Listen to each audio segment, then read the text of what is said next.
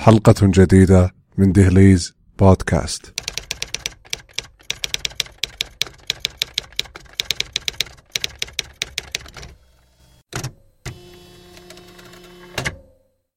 السلام عليكم. حينما نسمع تصفية الذهن يحضر في أذهاننا تلك الطرق التقليدية التي باتت تقال على كل لسان والتي قد يكون معظمها لا يدخل المزاج فعليا أو أن يكون صعبا بشكل أو بآخر. فمن يستطيع أن يحضر فاكهة البابايا الزرقاء لتخلط مع الكستناء المشوي. قد لا يتحمل الذهن هذا الأمر ويزيد من كركبته مرة بعد مرة أو أن يملي عليك شرب عصير الليمون وأنت تعاني من حموضة المعدة. في هذه الحلقة من دهليز بودكاست. لن نذكر لكم طرقا لتصفية الذهن بل تجاربا قد تمر بمحيطكم.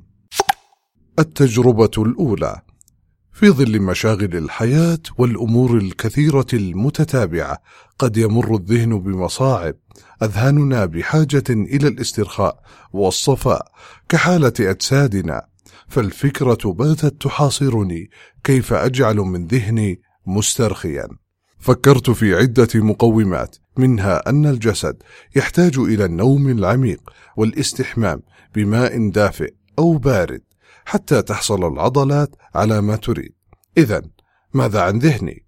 بعد تفكير طويل على سرير المبعثر وجدت أني أغفو لأستيقظ وكأن إشارة في رأسي وعلامة صح لونها أخضر كتب فيها تم الاسترخاء بنجاح. نجحت بجعل ذهني يسترخي دون أن أشعر. فقط الغفوة الصغيرة بين البعثرة تجلب لذهني الاسترخاء. التجربة الثانية. آه صفاء ذهني؟ لا أصدق كل تلك الأمور لكن حينما تحاصرني مشاغل الحياة أو ضجيج الأفكار بكل بساطة أتربع بجلستي في مجلس عربي وكأني سأبدأ بتناول وليمة كبيرة وأحضر أبريقا من الشاي معه كاستين واحدة لترجيع الشاي ليتخدر بعد صبه والأخرى لكي أشرب بها. ما إن ينتهي الإبريق أو يبرد يرسل ذهني إشارة بأن الاسترخاء قد تم.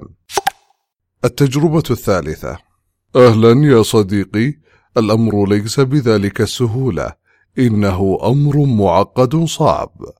أول الأمر أقوم بأخذ إجازة من العمل وحين عودتي أجهز حماما دافئا قد امتلأ بالروائح العطرية الزكية.